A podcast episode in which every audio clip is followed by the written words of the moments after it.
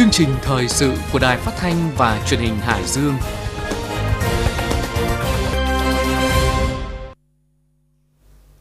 Mời quý vị và các bạn nghe chương trình thời sự của Đài Phát thanh Truyền hình Hải Dương. Chương trình được phát trên sóng FM tần số 104,5 MHz, trực tuyến trên trang thông tin điện tử hải dương tv.vn.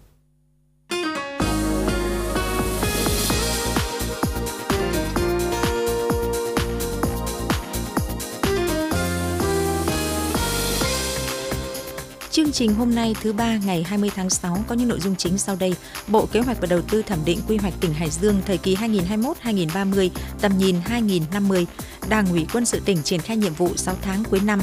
xây dựng lực lượng công an Hải Dương thật sự trong sạch vững mạnh chính quy tinh nhuệ hiện đại, chăn trở của những người làm truyền thanh cấp xã, đảm bảo an toàn đường thủy mùa mưa bão, tin trong nước và thế giới phấn đấu đến năm 2030 GDP bình quân đầu người đạt 7.500 đô la Mỹ. Liên Hợp Quốc thông qua hiệp định về biển cả. Bây giờ là nội dung chi tiết.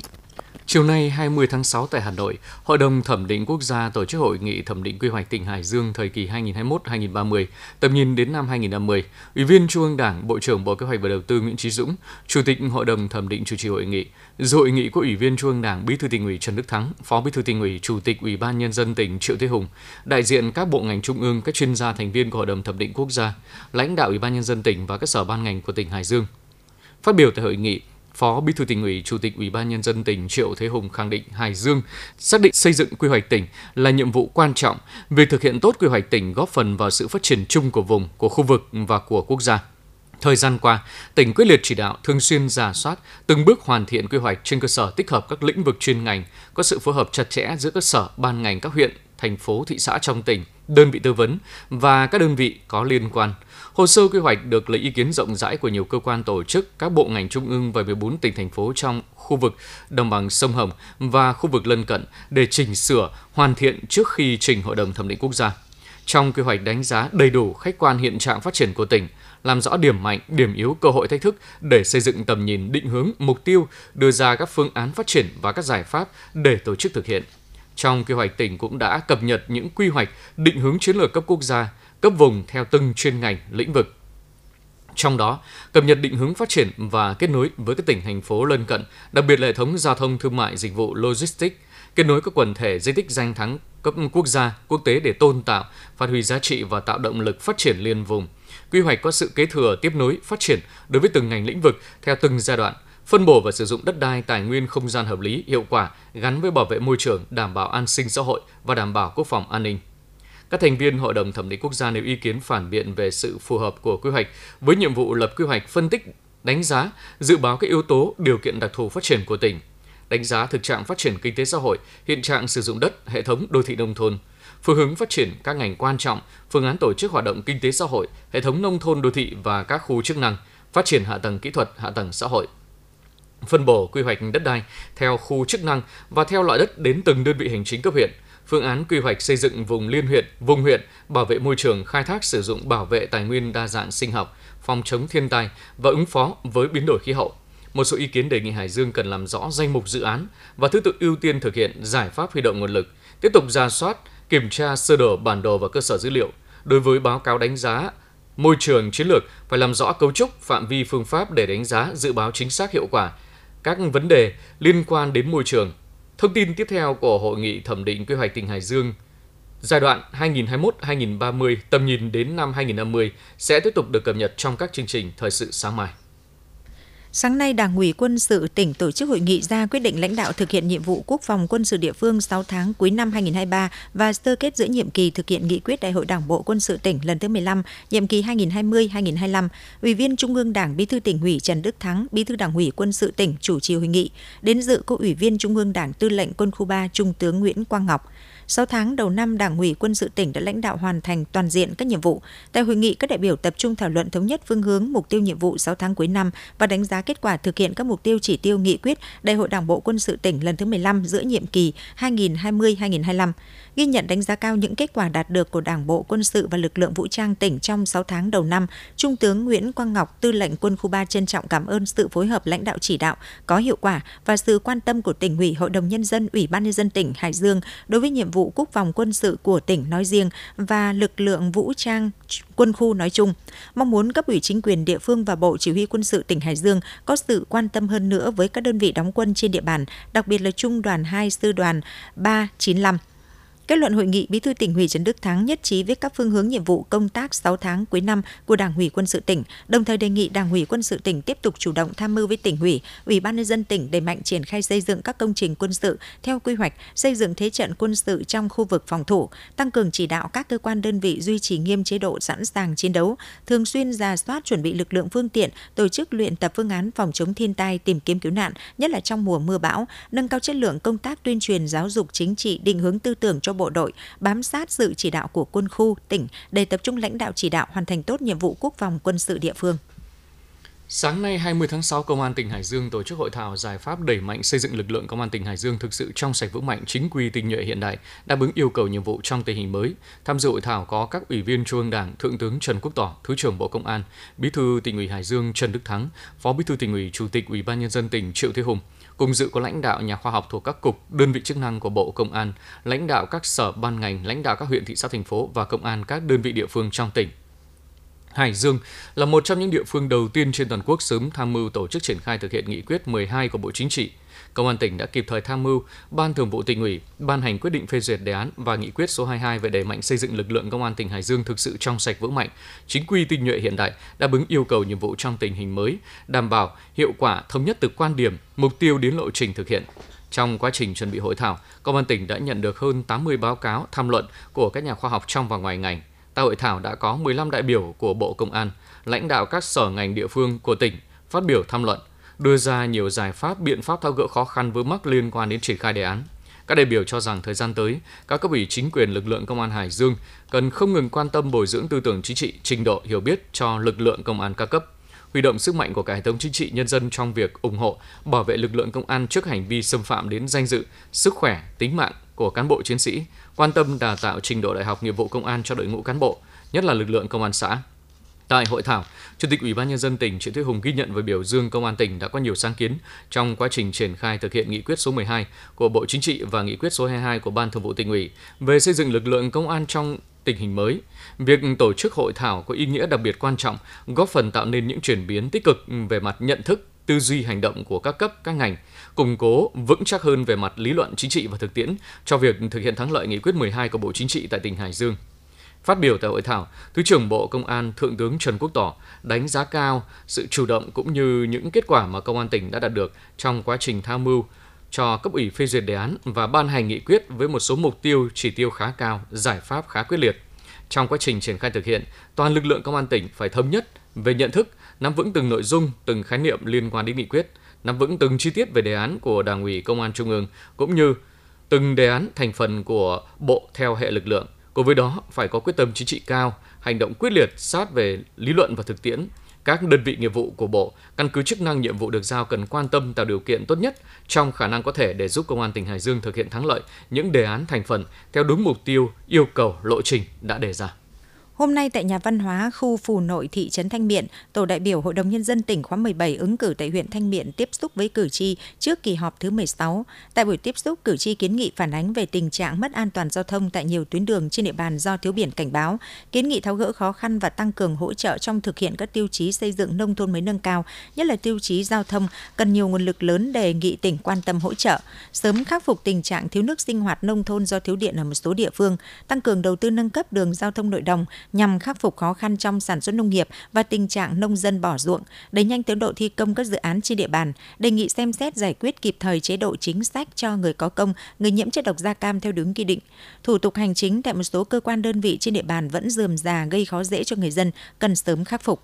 Hôm nay 20 tháng 6, Liên đoàn Lao động huyện Tứ Kỳ đã tổ chức Đại hội Công đoàn huyện lần thứ 10, nhiệm kỳ 2023-2028. Hoạt động của công đoàn các cấp huyện Tứ Kỳ thời gian qua đã hướng về cơ sở, về lợi ích thiết thực của đoàn viên và người lao động, góp phần quan trọng vào việc thực hiện thắng lợi nhiệm vụ phát triển kinh tế xã hội của huyện. Hàng năm, Liên đoàn Lao động huyện tổ chức tốt chương trình Tết Xung Vầy, tháng công nhân với nhiều nội dung phong phú, tạo được không khí đầm ấm đón xuân trong đoàn viên, người lao động đã tổ chức thăm hỏi tặng quà hỗ trợ gần 4.000 lượt công nhân lao động có hoàn cảnh khó khăn, bị bệnh hiểm nghèo, bệnh nghề nghiệp tai nạn lao động với tổng số tiền gần 5,3 tỷ đồng, trao tặng 6 nhà máy ấm công đoàn cho người lao động khó khăn về nhà ở, góp phần đảm bảo công tác an sinh xã hội trên địa bàn huyện. đề xuất hỗ trợ kịp thời cho trên 1.700 công nhân viên chức người lao động là F0, F1 gặp khó khăn do đại dịch với số tiền 2,2 tỷ đồng. Trên 97% doanh nghiệp ngoài nhà nước, doanh nghiệp có vốn đầu tư nước ngoài thực hiện giao kết hợp đồng lao động, tổ chức 8 lớp bồi dưỡng, tập huấn nghiệp vụ hoạt động công đoàn cho 750 lượt cán bộ công đoàn cơ sở, giới thiệu cho Đảng hơn 760 đoàn viên ưu tú.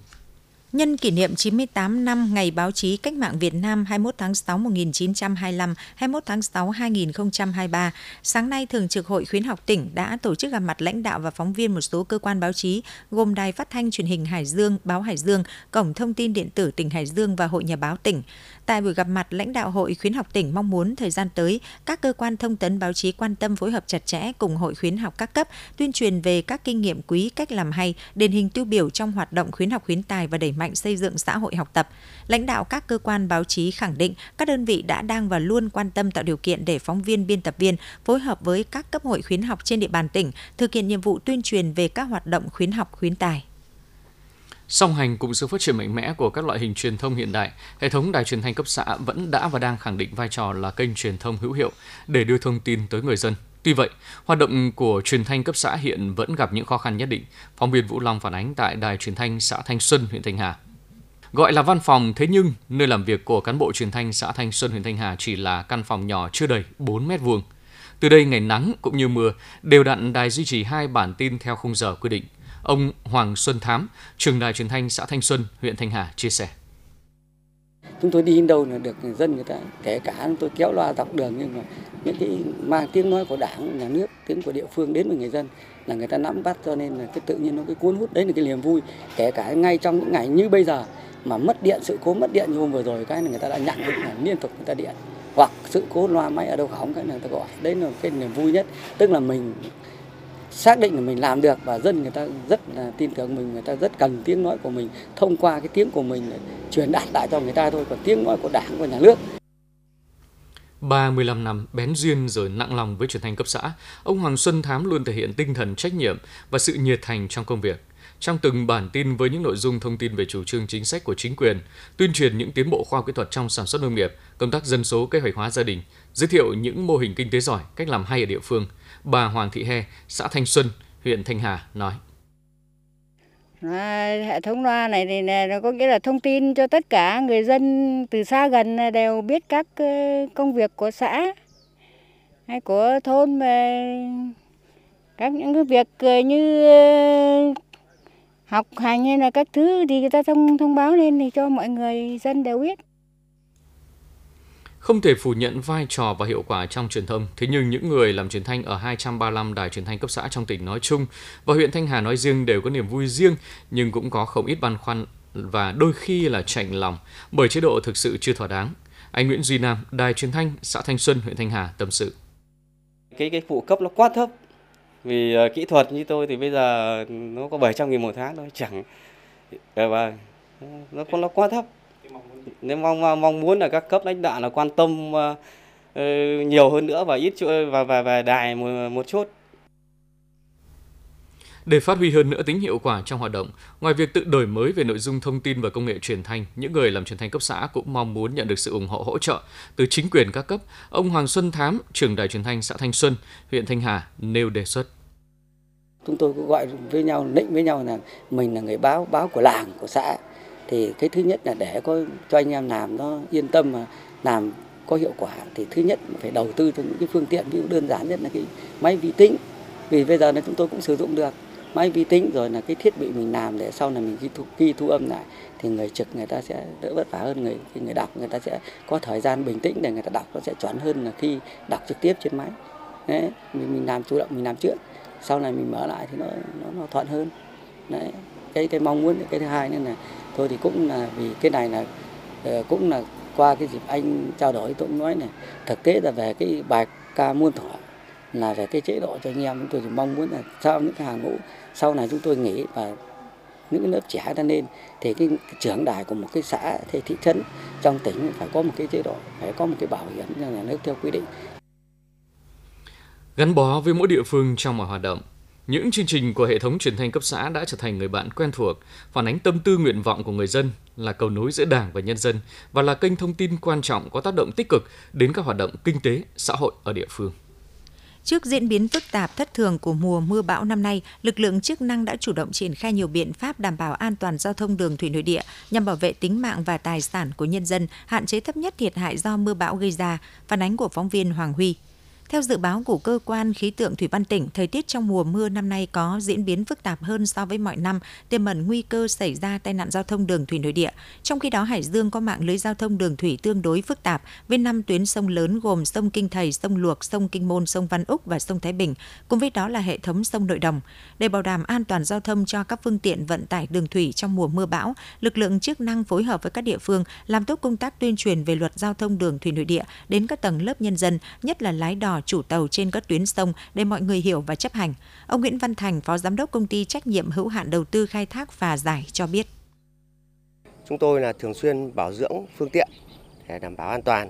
và trên ờ, phương tiện vượt sông thì luôn trang bị đầy đủ các cái áo phao rồi ờ, phao cứu sinh, cứu đắm để phòng trường hợp mà ờ, xảy ra tình huống xấu. Ngoài ra thì tất cả các nhân viên và thuyền viên trên phà thì đều được tập huấn thường xuyên để đảm bảo vận chuyển hành khách và phương tiện qua sông được an toàn. Thường xuyên di chuyển trên sông Kinh Môn khi gặp thời tiết bất lợi, ông Nguyễn Văn Hưởng, thuyền trưởng tàu QN8812 có biện pháp bảo vệ phương tiện. Ông Hưởng chia sẻ. Để đảm bảo à, trong à, mùa mưa bão, phương tiện chúng tôi chấp hành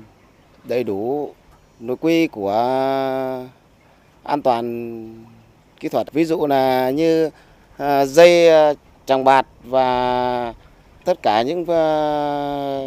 phao cứu sinh, anh em chúng tôi chấp hành đầy đủ khi xảy ra mưa bão thì anh em chúng tôi sẽ điều động phương tiện vào đỗ đúng nơi quy định an toàn để đảm bảo trên phương tiện ạ. Theo dự báo của Đài khí tượng Thủy văn tỉnh, trong vài ngày tới sẽ có mưa vừa đến mưa to kèm với gió mạnh ảnh hưởng trực tiếp đến an toàn đường thủy nội địa. Bám sát thời tiết, lực lượng cảnh sát đường thủy, phòng cảnh sát giao thông công an tỉnh triển khai đồng bộ các giải pháp đảm bảo trật tự an toàn giao thông đường thủy nội địa, thường xuyên phối hợp với chính quyền các địa phương có tuyến đường thủy chảy qua, đẩy mạnh tuyên truyền nhắc nhở hướng dẫn cho chủ bến, người điều khiển phương tiện, hành khách chấp hành và thực hiện nghiêm túc các quy định của pháp luật về đảm bảo trật tự an toàn giao thông đường thủy, triển khai thực hiện hiệu quả phong trào văn hóa giao thông với bình yên trên sông nước, đồng thời tăng cường tuần tra kiểm soát nhằm phát hiện xử lý nghiêm các trường hợp vi phạm quy định về an toàn bến bãi, phương tiện không đăng ký đăng kiểm, người điều khiển phương tiện không có chứng chỉ chuyên môn. Thiếu tá Đàm Đức Công, đội cảnh sát đường thủy, phòng cảnh sát giao thông công an tỉnh cho biết. Lực lượng ờ, cảnh sát thủy công an tỉnh Hải Dương là thường xuyên làm công tác kiểm tra và xử lý phạm. Song song với đó là chúng tôi ờ, có nhiều các công tác tuyên truyền đối với chủ phương tiện và đối với các thuyền viên làm sao hiểu được các cái nguy cơ tiềm tàng khi tham gia giao thông, khuyến cáo đưa ra các cái tình huống giả định để cho chủ phương tiện và phương tiện có cái sự chuẩn bị khi có việc tình huống xảy ra thì là nhanh chóng là thực hiện và sẽ giảm thiểu tối tối tối đa những cái thiệt hại xảy ra. Bên cạnh các biện pháp bảo đảm an toàn giao thông đường thủy nội địa trên các tuyến sông đang được các cấp các ngành lực lượng chức năng trong tỉnh tích cực triển khai, các chủ phương tiện và người dân cũng cần nâng cao ý thức chấp hành nghiêm luật giao thông đường thủy nội địa, hạn chế đến mức thấp nhất những vụ tai nạn có thể xảy ra. Hướng tới Đại hội đại biểu Hội Nông dân tỉnh Hải Dương lần thứ 10, nhiệm kỳ 2023-2028 và chào mừng kỷ niệm 77 năm ngày thành lập Đảng bộ huyện Gia Lộc, ngày 2 tháng 6 1946, 2 tháng 6 2023. Sáng nay 20 tháng 6, Hội Nông dân huyện Gia Lộc đã tổ chức bàn giao nhà mái ấm nông dân cho gia đình bà Trịnh Thị Đức, hội viên nông dân có hoàn cảnh khó khăn ở thôn Thị Đức, xã Nhật Tân. Ngôi nhà có diện tích 65 m2 được xây dựng một tầng khép kín với tổng kinh phí 160 triệu đồng đã hoàn thành, trong đó công ty cổ phần sản xuất và thương mại xuyên Việt hỗ trợ 40 triệu đồng. Hội nông dân xã cùng thôn Thị Đức ủng hộ tiền và ngày công là 4,5 triệu đồng, số tiền còn lại do gia đình anh em họ hàng đóng góp xây dựng. Tại lễ bàn giao nhà máy ấm nông dân, Hội nông dân tỉnh, huyện cùng các cấp ủy Đảng, chính quyền huyện Gia Lộc và địa phương đã trao tặng gia đình bà Trịnh Thị Đức nhiều quà tặng là những vật dụng thiết yếu để gia đình nhanh chóng ổn định cuộc sống. Kỷ niệm 98 năm Ngày báo chí Cách mạng Việt Nam 21 tháng 6, Đoàn Thanh niên Đài Phát thanh Truyền hình tỉnh Hải Dương tổ chức giao lưu thể thao trong cán bộ viên chức người lao động. Trong không khí thi đua sôi nổi hướng về kỷ niệm Ngày báo chí Cách mạng Việt Nam, tuổi trẻ và các cán bộ viên chức người lao động của Đài Phát thanh Truyền hình tỉnh đã giao lưu ba môn thể thao là bóng đá kéo co và nhảy bao bố. Các trận thi đấu các môn thể thao diễn ra sôi nổi, tạo sự gắn bó, tinh thần đoàn kết giữa các phòng trong cơ quan. Đây là sân chơi lành mạnh góp phần thúc đẩy phong trào rèn luyện, nâng cao sức khỏe cho cán bộ viên chức người lao động để thực hiện thắng lợi nhiệm vụ chuyên môn và xây dựng các đoàn thể, đơn vị đài phát thanh truyền hình Hải Dương ngày càng vững mạnh, góp phần hoàn thành nhiệm vụ chính trị được giao.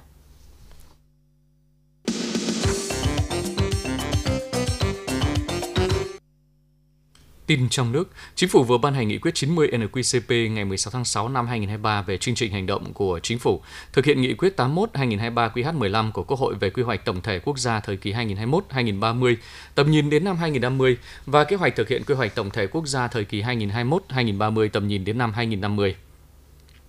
Theo nghị quyết, Chính phủ đặt mục tiêu phấn đấu đạt các mục tiêu chỉ tiêu hoàn thành các nhiệm vụ trọng tâm của quy hoạch tổng thể quốc gia đến năm 2030, trong đó về kinh tế, phấn đấu tốc độ tăng trưởng GDP cả nước bình quân đạt 7% một năm giai đoạn 2021-2030. Đến năm 2030, GDP bình quân đầu người theo giá hiện hành đạt khoảng 7.500 đô la Mỹ. Tỷ trọng trong GDP của khu vực dịch vụ đạt trên 50%, khu vực công nghiệp xây dựng trên 40%, khu vực nông lâm thủy sản dưới 10%, tốc độ tăng năng suất lao động xã hội bình quân đạt trên 6,5% một năm, đóng góp của năng suất nhân tố tổng hợp TFP và tăng trưởng đạt trên 50%.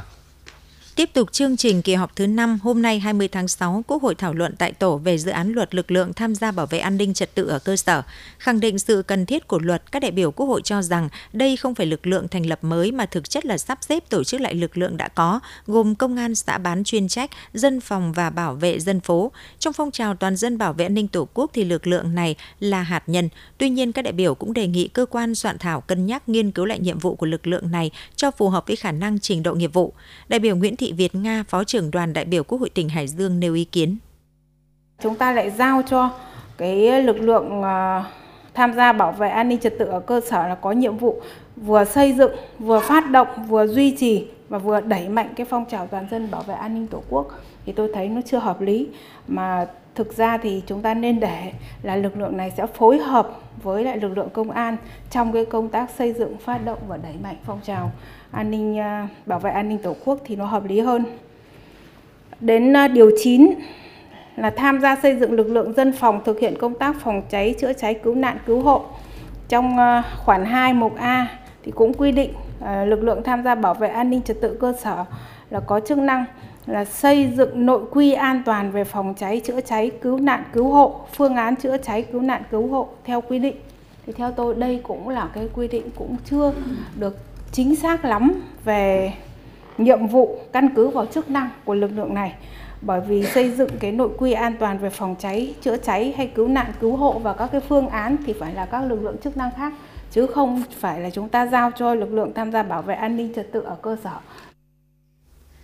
Đại biểu Bùi Sĩ Hoàn, Giám đốc Sở Tư pháp Hải Dương cho rằng để công tác bảo vệ an ninh trật tự ở cơ sở có hiệu quả tốt thì cần có luật và luật cần quy định rõ biên chế ngân sách cho lực lượng này bởi đây là vấn đề khiến nhiều cử tri còn băn khoăn. Đại biểu Bùi Sĩ Hoàn đề nghị làm rõ nguồn lực để đảm bảo thực hiện luật lực lượng tham gia bảo vệ an ninh trật tự ở cơ sở. Cái nguồn lực để đảm bảo cái thực hiện cái nguồn này làm cái vấn đề mà tôi hết sức băn khoăn. Đề nghị là có lẽ là ban soạn thảo cần phải làm rõ hơn cái việc này khi mà ta thực hiện tất cả những cái vấn đề này cả về về trang phục về uh, gì trang thiết bị này về phương tiện này về công cụ về chế độ bảo hiểm chế độ y tế rồi chế độ bồi dưỡng chế độ hỗ trợ khác rồi các cái vân vân. Thì cái tổng thể cái nguồn lực nó so với cái hiện tại khi mà ta đang duy trì ba cái lực lượng riêng rẽ thì nó như thế nào? Thì ta mới thấy được cái tính ưu việt khi thực hiện cái luật này nó như thế nào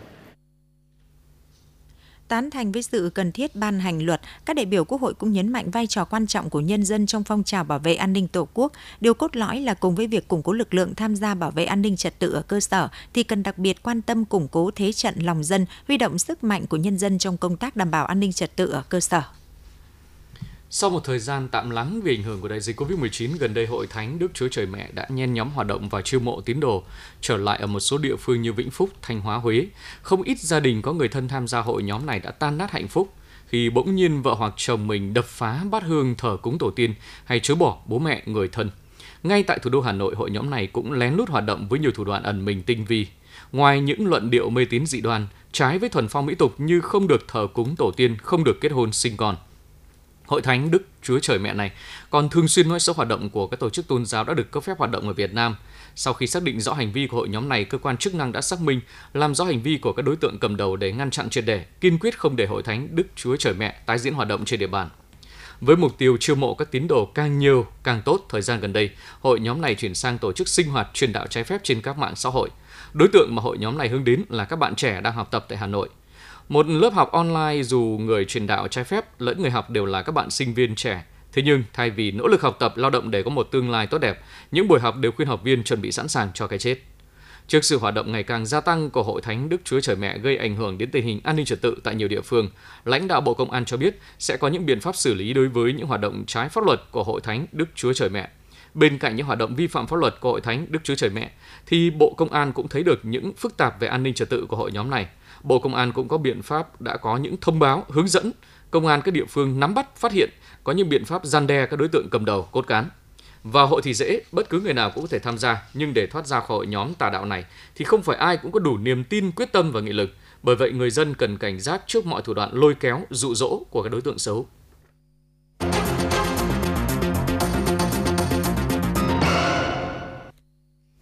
Tin thế giới, sáng nay theo giờ Việt Nam, Hội nghị Liên Chính phủ của Liên Hợp Quốc đã thông qua Hiệp định về bảo tồn và sử dụng bền vững đa dạng sinh học tại vùng ngoài quyền tài phán quốc gia hay còn gọi là Hiệp định về biển cả. Liên Hợp Quốc hối thúc các nước sớm ký và phê chuẩn văn kiện này để đưa vào triển khai thực hiện đầy đủ và hiệu quả. Phát biểu tại hội nghị, Tổng thư ký Liên Hợp Quốc Antonio Guterres khẳng định đại dương là nguồn sống của hành tinh và việc thông qua hiệp định về biển cả đã tiếp thêm sức sống mới, hy vọng mới cho đại dương. Đa số các phát biểu tại hội nghị cũng đã hoan nghênh và ủng hộ mạnh mẽ việc thông qua hiệp định quan trọng này, đồng thời cho biết sẽ sớm ký và phê chuẩn để văn kiện nhanh chóng có hiệu lực. Hiệp định về biển cả gồm 17 chương với nội dung chính xoay quanh các vấn đề như chia sẻ lợi ích nguồn gen biển, thiết lập vùng bảo tồn biển, đánh giá tác động môi trường, xây dựng năng lực và chuyển giao công nghệ, và một số vấn đề chung liên quan đến cơ chế ra quyết định, cơ chế tài chính và vận hành các cơ quan để thực hiện văn kiện và giải quyết tranh chấp.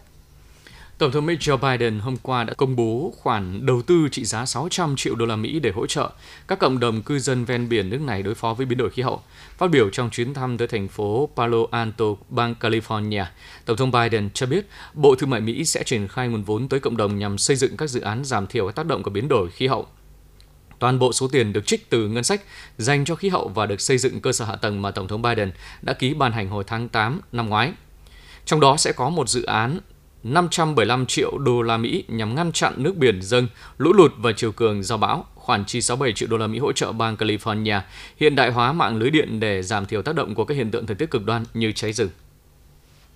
Ủy ban châu Âu EC hôm qua đã ban hành biện pháp khẩn cấp tạm thời buộc các nhà sản xuất vũ khí trong Liên minh châu Âu EU phải ưu tiên các đơn hàng sản xuất đạn dược cho Ukraine. EC cho biết biện pháp trên được đưa ra nhằm đẩy nhanh việc cung cấp vũ khí cho Kiev và hỗ trợ nước này tiến hành cuộc phản công. Tuy nhiên, biện pháp thúc ép của EC đang vấp phải chỉ trích từ một số quốc gia thành viên EU cũng như từ các nhà sản xuất vũ khí với lý do họ lo ngại EC sẽ giữ vai trò điều tiết quá lớn trên thị trường đạn dược. Các ý kiến phản đối cho rằng biện pháp của EC sẽ tạo kẽ hở cho việc xâm phạm bí mật thương mại hoặc tiết lộ thông tin mật. Đầu tháng 5 vừa qua, EC tuyên bố sẽ phân bổ 1,5 tỷ euro để sản xuất đạn dược cho Ukraine. Ngoài ra, EC còn có kế hoạch chi thêm nửa tỷ euro để mở rộng sản xuất đạn dược ở châu Âu. Thông tin quảng cáo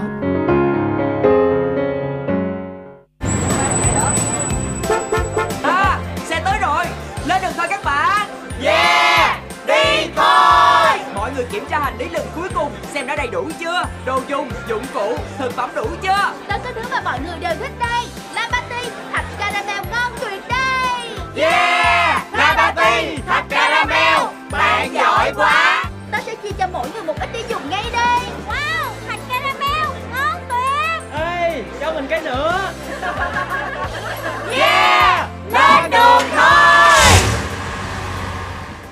caramel Labati hoàn toàn mới được tạo ra từ tinh chất rau câu tự nhiên, vị trứng tươi và caramel thơm lừng đã xuất hiện. Thạch caramel Labati trải nghiệm vị ngon hấp dẫn hoàn toàn mới lạ. Labati thạch caramel hoàn toàn mới, năng lượng cho cuộc vui bất tận. Sản phẩm có bán tại các đại lý trên toàn quốc. Chi tiết xin xem tại www.thạchlonghai.com.vn. Tiếp theo là những thông tin về thời tiết. Theo Đài khí tượng thủy văn tỉnh, khu vực Hải Dương đêm nay và ngày mai mây thay đổi, đêm có mưa rào và rông vài nơi, ngày nắng nóng, gió đông nam cấp 2, cấp 3, nhiệt độ từ 28 đến 35 độ, độ ẩm 62 đến 85%. Quý vị và các bạn vừa nghe chương trình thời sự của Đài Phát thanh Truyền hình Hải Dương, chương trình do Phương Nga, Lưu Hưng, Minh Phú, Thu Huyền thực hiện, chịu trách nhiệm nội dung Phó Giám đốc Đặng Đình Long. Cảm ơn quý vị và các bạn đã quan tâm theo dõi.